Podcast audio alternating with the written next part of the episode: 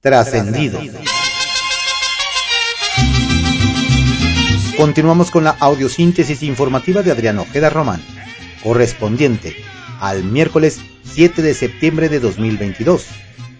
Demos lectura a algunos trascendidos que se publican en periódicos capitalinos de circulación nacional. Templo Mayor, por Fray Bartolomé, que se publica en el periódico Reforma. Que Alejandro Alito Moreno está desesperado por arreglarse con la 4T es evidente. Lo que no se entiende es porque en ese camino de sumisión lo siguen Rubén Moreira y el resto de la dirigencia del PRI. Por salvar el pellejo del campechano, los priistas están a punto de dinamitar la alianza opositora hacia las elecciones presidenciales de 2024 y ante los cruciales comicios en el Estado de México. ¿Ese es el precio que les puso Morena? El sospechosismo es inevitable, al ver cómo se alinean las decisiones que no las condiciones. Por un lado, surge de la nada una iniciativa priista que le salvaría la cara a la Guardia Nacional, evitando el fracaso de la reforma presidencial en el Senado. En ese sentido, Andrés Manuel López Obrador pasa de criticar a la oposición a apoyar la propuesta del PRI.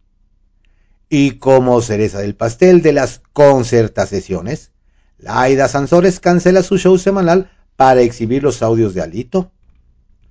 Hay un sector del prismo, con Miguel Osorio Chong a la cabeza, que ya pintó su raya de las negociaciones en lo oscurito de su dirigente nacional. Pero inexplicablemente en San Lázaro le siguen siendo fieles al cada vez más chamuscado Alejandro Moreno. Debate intenso e interesante el que se vio en estos dos días en la Suprema Corte sobre la prisión preventiva oficiosa. El centro de la discusión era un asunto de mucho fondo un artículo de la Constitución puede ser al mismo tiempo inconstitucional? Hubo argumentos contundentes. El ministro Alfredo Gutiérrez Ortiz Mena señaló que la prisión preventiva oficiosa atropella y hace inviable derechos fundamentales como la presunción de inocencia. Por supuesto, habrá críticas a la resolución, pero a fin de cuentas, ministras y ministros intentaron cubrir el hueco que ha dejado el Poder Legislativo y los abusos en que ha incurrido el Ejecutivo. El problema sigue siendo que la prisión preventiva oficiosa es el recurso favorito de fiscalías que tanto en los estados como a nivel federal no saben o no pueden armar el expediente de un caso, y de autoridades que la usan como garrote o amenaza. Y esto desgraciadamente aplica para gobiernos de Morena, PAM, PRI y el presidente repite y repite. No somos iguales. Pero en el tema de la prisión preventiva, la realidad tiene otros datos. Este capítulo de la política nacional se podría llamar la paradoja con botas. Como opositor Andrés Manuel López Obrador criticó que las Fuerzas Armadas participaran en labores de seguridad pública y prometió que él regresaría a el ejército a los cuarteles. Y ahora como presidente, el mismo AMLO defiende la militarización de su gobierno y reconoce que ya cambió de opinión porque la inseguridad está durísima. Entonces, ¿Felipe Calderón tenía razón? Es pregunta que nadie en la 4T sabe cómo responder sin hacerse bolas ni echar maromas. Circuito Interior que se publica en el periódico Reforma. No es que hubiera muchas dudas, pero ahora sí se puede considerar una certeza absoluta que Salomón Cherstorisky será el candidato de Movimiento Ciudadano a la jefatura de gobierno de la Ciudad de México. Fue el dirigente nacional, Dante Delgado, quien lo destapó el fin de semana.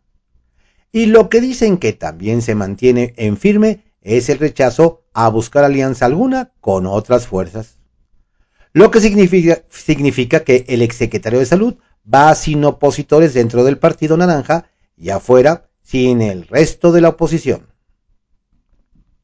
La construcción del Parque Aztlán, que sustituirá a la otrora feria de Chapultepec, presenta ya retrasos considerables, pues la primera etapa debió inaugurarse en el primer semestre de este año y la segunda antes de que termine esta montaña rusa llamada 2022. Pero cuentan que muy probablemente las empresas Thor Urban Capital y Mota Angel México no serán tocadas ni con el pétalo de un a ver a qué hora, pues con eso de que una de ellas participa en un tramo del tren Maya, todo queda casi casi en familia. El Caballito, que se publica en el periódico El Universal, sin fecha para el quinto informe de Alfredo del Mazo. Donde no se ponen de acuerdo es en el Congreso del Estado de México para que el gobernador priista, Alfredo del Mazo Maza, rinda su quinto informe de gobierno. Según el coordinador de los diputados del PAN, Enrique Vargas del Villar, aún no tienen un acuerdo en la Junta de Coordinación Política Jocopo de la 61 legislatura, aunque aseguró que será después del 15 de septiembre. Desde luego, nos comentan, se prevé que el 12 de septiembre el secretario general de gobierno, Luis Felipe Puente, acuda al Congreso mexiquense a entregar el documento a los integrantes de la Jocopo. Tal parece que, al puro estilo de la jefa de gobierno, Claudia Sheinbaum, el gobernador del Estado de México dejará pasar las fiestas patrias para luego rendir cuenta ante los legisladores. Buscan evidenciar a diputados poco productivos. Nos adelantan que con el inicio del nuevo periodo de sesiones en el Congreso de la Ciudad de México, la bancada del PRD buscará exhibir a las comisiones poco productivas dentro del órgano legislativo.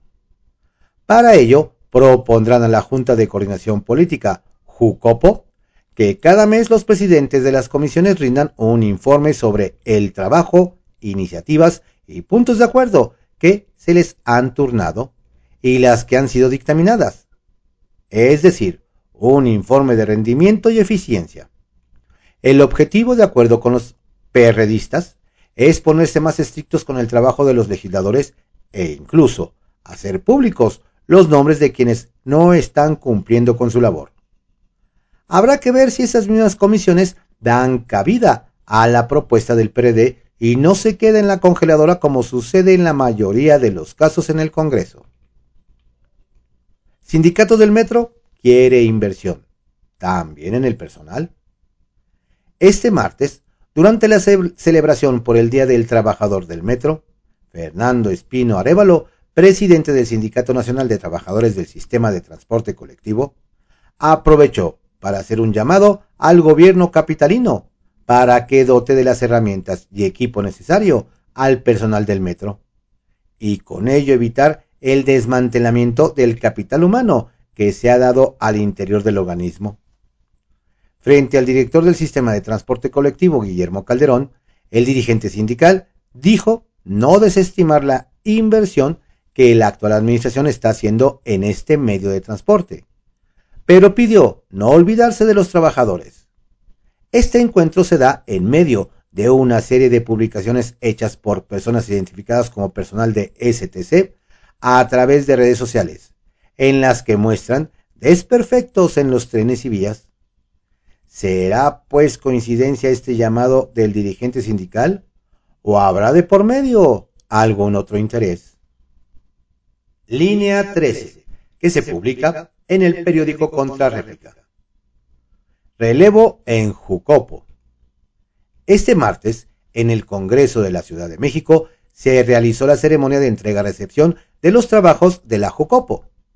Durante el evento, el diputado Christian von Roerich, quien será el nuevo presidente de ese órgano, reconoció al presidente saliente, diputado Ernesto Alarcón, realizó una labor con disposición, diálogo y búsqueda de consensos con todas las fuerzas parlamentarias. Manifestó el panista. Por otra parte, agradeció a las fuerzas políticas del Congreso por la designación. Gracias por su confianza a todas y a todas las y los coordinadores de los grupos parlamentarios y de las asociaciones parlamentarias. Sin duda, vamos a seguir trabajando como lo hizo el diputado Alarcón. Vamos a buscar los consensos y el diálogo para trabajar por el bien del Congreso, señaló. Mérito policial. El Congreso de la Ciudad en sesión solemne, realizó la entrega de la Medalla al Mérito Policial 2021 a 80 elementos policíacos pertenecientes a la Secretaría de Seguridad Ciudadana y a la Fiscalía General de Justicia de la Ciudad de México. Durante el evento, el diputado Jorge Gaviño Ambrís resaltó el valor, talento, diligencia, cumplimiento y asociación heroicas de las mujeres y hombres galardonados. Además reconoció la labor realizada por el gobierno capitalino en materia de seguridad pública y para el incremento a los salarios del cuerpo policiaco, que han permitido índices delictivos más favorables en la capital que en el resto del país, y pidió mejores insumos, equipamiento de calidad y capacitación permanente. Megaprocesión. De acuerdo a la Secretaría de Cultura de la Ciudad de México, la megaprocesión de Catrinas se realizará el próximo 23 de octubre y partirá del Ángel de la Independencia. El recorrido será sobre Paseo de la Reforma hasta Avenida Juárez y concluir su trayecto en la explanada del Zócalo Capitalino. Según lo publicado por la dependencia, el evento dará inicio a partir de las 11 horas y concluirá a las 18 horas.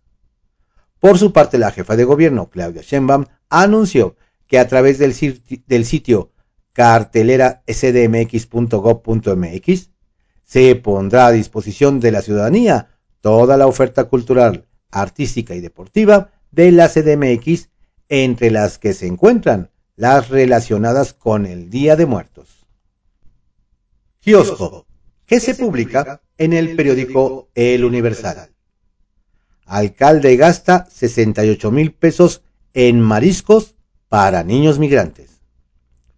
En donde no saben si su presidente municipal pecó de generosidad o de diente largo, nos platican, es en Pijijiapan, Chiapas, luego de que se conoció que en sus primeros meses de gobierno, el alcalde morenista Carlos Alberto Albores facturó 68 mil pesos en mariscos, que según argumentó en un documento, utilizó para alimentar a niñas y niños migrantes, quienes pasaron por su terruño y se refugiaron en el DIF municipal. En ese sentido nos dicen que más de una ceja se levantó y hubo quien cuestionó si realmente a los pequeños se les ofrecieron camarones, jaivas y hasta bagres, o cuál fue el destino de esos productos e incluso si realmente existieron. Pues es poco común ese tipo de festín para quienes llevan travesías de días caminando bajo el sol y lo que necesitan es hidratarse y nutrirse. ¿Atinarán los malpensados? ¿O de plano en el DIF se sirven menús tan selectos pero específicos. Otra, otra, otra para Corral. El hombre más denunciado en Chihuahua, nos dicen, es sin duda alguna el exgobernador Javier Corral del PAN, quien en días recientes sumó otra denuncia en su contra. Ahora por parte de un empresario quien solicitó juicio político ante el Congreso local al asegurar que Corral hace uso de, los de las identidades ya haya dañado a las instituciones políticas del Estado y del país. El empresario nos detalla y argumenta que don Javier tiene doble nacionalidad e identidad, lo cual automáticamente le impediría acceder al ejercicio de los cargos y funciones, por lo que con su mandato habría violado la Constitución. Y mientras esperamos qué sigue, nos indican lo único cierto es que el ex-gober necesita una limpia o de plano firmar la paz con sus detractores. Alistan panistas sus 24 cartas.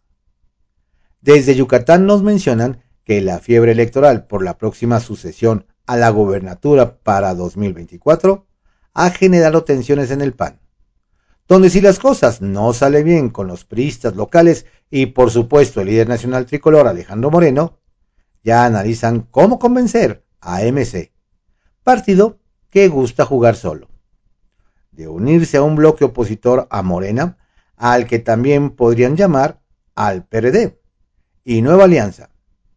La razón nos explican es que por más bien parados que se encuentren en la entidad, en las filas blanquiazules pesa el triunfo del partido Guinda en Campeche y Quintana Roo, por lo que podrían buscar ir a la segura y no arriesgarse. ¿Les funcionará o tendrán unas bajo la manga? Bajo reserva, que se publica en el periódico El Universal. Los motivos de Alito. Dentro del PRI nos aseguran que su líder nacional, Alejandro Moreno, sí busca librar su proceso de desafuero y posibles acusaciones penales a cambio de que se apruebe la reforma que alarga la presencia de militares en las calles. Ayer don Alejandro pidió unidad a su bancada en San Lázaro y que defienda la presentación de la iniciativa de Yolanda de la Torre, con el argumento de que la ampliación del plazo hasta 2028 de los militares en labores de seguridad pública es por la seguridad de las familias mexicanas. Incluso nos cuentan que el líder de los diputados del PRI, Rubén Moreira, tuvo un encuentro con sus homólogos del PAN y el PRD, Jorge Romero y Luis Espinosa Cházaro, respectivamente, en el que les pidió su comprensión para que la alianza se mantenga. PAN y PRD solo tienen dos caminos, nos dicen, ser comprensivos con Alito Moreno o dar por terminada la alianza legislativa y electoral con el PRI. Laida Sansores perderá rating. Quien dice que en la política no hay coincidencias, mientras en el PRI se propone una reforma para ampliar la presencia de Fuerzas Armadas en labores de seguridad, la gobernadora de Campeche, Laida Sansores, casualmente metió freno a la campaña que ha mantenido en contra del presidente del PRI, Alejandro Moreno. De plano, doña Laida anunció que después de una larga reunión con el abogado, hemos decidido no tocar el tema de Alejandro Moreno en el martes del jaguar. Vaya sacrificio de la gobernadora, pues esa sección es la que le generaba rating a su programa. Nos hacen ver que ahora doña Laida tendrá que ensayar más números de baile como el que presentó en su informe de gobierno para compensar y no perder audiencia. Bien vale sacrificar rating por una reforma, nos dicen. ¿A qué regresa la maestra Delfina al Senado? Nos cuentan que sorprendió a extraños, no a los morenistas, el retorno de la maestra Delfina Gómez al Senado. La virtual candidata al gobierno mexiquense podrá cobrar, cobrar siete meses, tendrá fuero y estará muy cerca del senador Higinio Martínez, quien también buscaba la candidatura y que tiene en sus manos la estructura del partido en el Edomex que requiere la profesora para llegar a la gobernatura. Nos hacen ver que la relación entre ambos no pasa por sus mejores momentos y que quizá, estando cerca de don Higinio, doña Delfina logre recomponerla y lograr el apoyo de él. Además tendrá la tribuna senatorial para hacer precampaña sin que el INE le pueda frenar. Es ganar, ganar, dicen los oficialistas se le incendia el poli a su director. Nos cuentan que el director del Instituto Politécnico Nacional, Arturo Reyes Sandoval, ahora sí está muy preocupado porque se le está incendiando la casa. Nos hacen ver que el caso de las movilizaciones y paros en el IPN incluso podría derivar en la salida de don Arturo antes de que concluya su periodo en 2023. Nos dicen que no son pocas las voces dentro del gobierno de la autollamada Cuarta Transformación que dicen que el director dejó crecer tanto las demandas de los estudiantes que ahora el problema se ha vuelto muy complejo de resolver. Ya aseguran ahora las autoridades politécnicas no saben por dónde empezar apagar el fuego. Trascendió, que se publica en el periódico Milenio.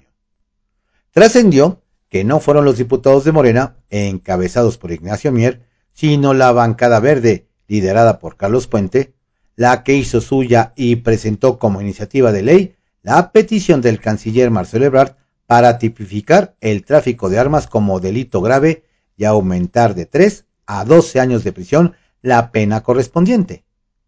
No pasa desapercibido que esa bancada recibió con gritos de presidente al canciller la semana pasada durante las plenarias, por lo que ya son dos veces que muestran sus cartas.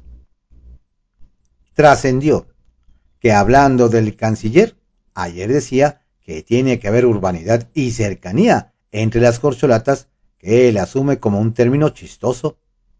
Justo en momentos en que sus compañeros de partido, Claudia Sheinbaum y Ricardo Monreal, tuvieron un zipizape, cuando el zacatecano acusó a la jefa de gobierno de grillarlo con el presidente para liquidarlo políticamente, lo que no mereció respuesta de la aludida más allá de la clásica no voy a caer en provocaciones. El senador, por cierto, negó todo coqueteo con la oposición para pensar en alguna candidatura y dijo que la carta que les envió para agradecerles el voto en el relevo cameral la semana pasada fue pura cortesía. Trascendió que mientras el líder del PRI, Alejandro Moreno Cárdenas, tiene en vilo a la alianza opositora Va por México, pero mágicamente quitó de encima a su paisana Laida Sansores, el gobernador de Oaxaca, Alejandro Murat, va a aprovechar la recta final de su mandato y su cargo de presidente de la CONAGO para visitar todos los estados, porque además de que ya levantó la mano para ser candidato presidencial en 2024, no le hará gestos al líder del tricolor en caso de ser necesario. Trascendió que el Grupo Milenio tiene el gusto de anunciar la llegada a su barra de opinión de la politóloga Blanca Heredia, quien a partir de este miércoles publicará la columna otra mirada. Profesora e investigadora del CIDE, es doctora en ciencia política por la Universidad de Columbia e internacionalista por el Colegio de México. Bienvenida Blanca. Confidencial, que se publica en el periódico El Financiero. El primor revive. Revive el primor. Esa ha sido la interpretación recurrente luego de que López Obrador le compró su propuesta al PRI de ampliar la presencia militar en labores de seguridad hasta 2028. Una iniciativa que vino como anillo al dedo al mandatario ante las complicaciones que enfrentaría en el Senado su plan de pasar la guardia bajo control de Sedena. La idea del primor revivido creció cuando AMLO sugirió al prismo divorciarse del conservadurismo y más aún cuando la gober campechana David Sansores anunció que dejará de tirar metralla contra Lito Moreno en sus martes del jaguar. La sorpresa de Moreira. Nos comentaron en el PRI que nadie debe decirse sorprendido en Va por México con la iniciativa del tricolor, pues mantener al ejército cuatro años más en tareas de seguridad, recordando que fue el propio coordinador Rubén Moreira quien el 17 de agosto, en la reunión plenaria de su bancada en Coahuila, anticipó, habrá sorpresas en materia presupuestal y en seguridad para los estados y municipios. En ese sentido trascendió que en realidad la autoría de la iniciativa que tanto gustó al presidente es del propio Moreira y no de Yolanda de la Torre. Enrarecer el ambiente. Y a propósito del activismo de Rubén Moreira, el propio diputado Prista reconoció que la iniciativa de la Guardia Nacional no se platicó con anterioridad ni se informó al PAN ni al PRD. Fue lo que indignó a varios legisladores de Acción Nacional, nos dicen, que hasta reclamaron a su dirigente nacional Marco Cortés. Incluso el propio presidente de la Cámara de Diputados, Santiago Krill, dijo serio en pasillos de San Lázaro que este hecho, claro, que está afectando el ambiente. Retorno al Senado y a la dieta. Con la novedad de que en el Senado ayer llegó la solicitud de Delfina Gómez, ex secretaria de Educación, para volver a ocuparse de su escaño. Es decir, que la corcholata mexiquense retomará sus actividades legislativas mientras empieza a hacer campaña a la gobernatura del Estado de México. Pues no es justo para dedicarse de lleno al proselitismo que dejó la CEP. ¿O será acaso que vuelve a la Cámara Alta solo para cobrar su dieta? Veremos cuántas iniciativas presenta en los próximos días. Llamado a misa. Si bien se prevé que la Corte no va a optar por inaplicar el texto constitucional que establece la prisión preventiva oficiosa, ya que siete ministros se mostraron en contra de ella, diez de los once dieron motivos claros para que esta medida deje de existir, por ser violatoria de derechos humanos. El punto es que, según lo planteado, le tocará al legislativo eliminar esta figura. Considerando el control que tiene el Ejecutivo sobre el Congreso, el exhorto de, los ministros será como un llamado a misa. Frío encuentro. El embajador de Estados Unidos en México, Ken Salazar, se reunió con la jefa de gobierno, Claudia Sheinbaum. No es raro que el diplomático tenga encuentros con mandatarios. Sin embargo, es común que Mr. Ken comparta los temas que se trataron mientras que Sheinbaum se limitó a decir que se discutieron los fuertes lazos entre la Ciudad de México y Estados Unidos.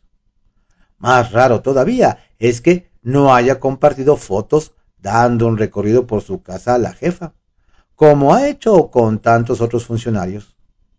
Solo comparte una imagen frente al escudo de la embajada y las banderas de las dos naciones. Se calienta el poli. Las, cosas se están calentando en el Instituto Politécnico Nacional con una nueva protesta de alumnos, que en esta ocasión cerraron Periférico Sur durante cinco horas. Según los estudiantes del Poli, no están dando suficientes recursos a la Escuela Superior de Comercio y Administración, por lo que decidieron salir a las calles. Esto se suma al paro al que fueron tres escuelas del el instituto a finales de agosto, denunciando corrupción en la Escuela Nacional de Ciencias Biológicas, algo está raro dentro del antiguo instituto.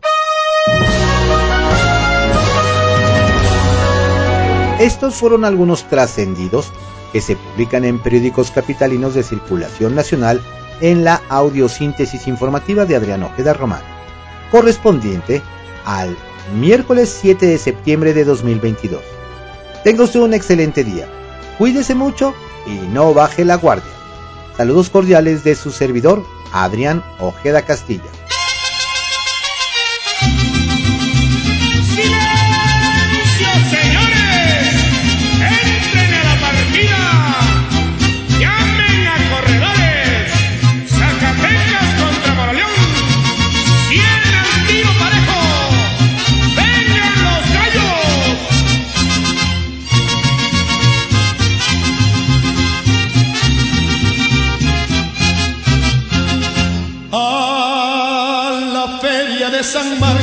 Del Merindo Aguascalientes, van llegando los valientes con su gallo copetón y los traen bajo del brazo al solar de la partida a jugarse hasta la vida con la fe de un espolón. Linda la pelea de gallos con su público bravero, con sus chorros de dinero y los gritos del gritón, retosándonos el gusto, no se sienten ni las horas con tequila y cantadoras que son puro corazón.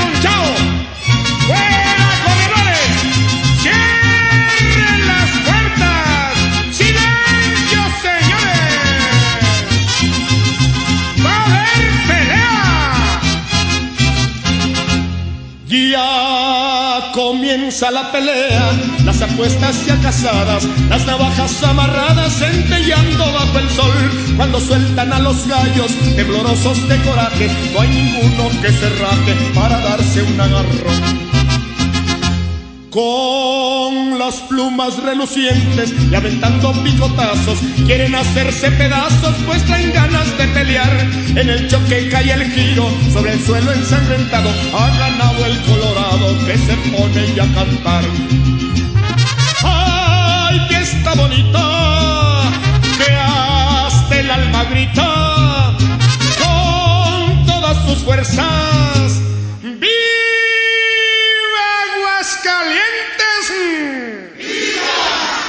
que en su fe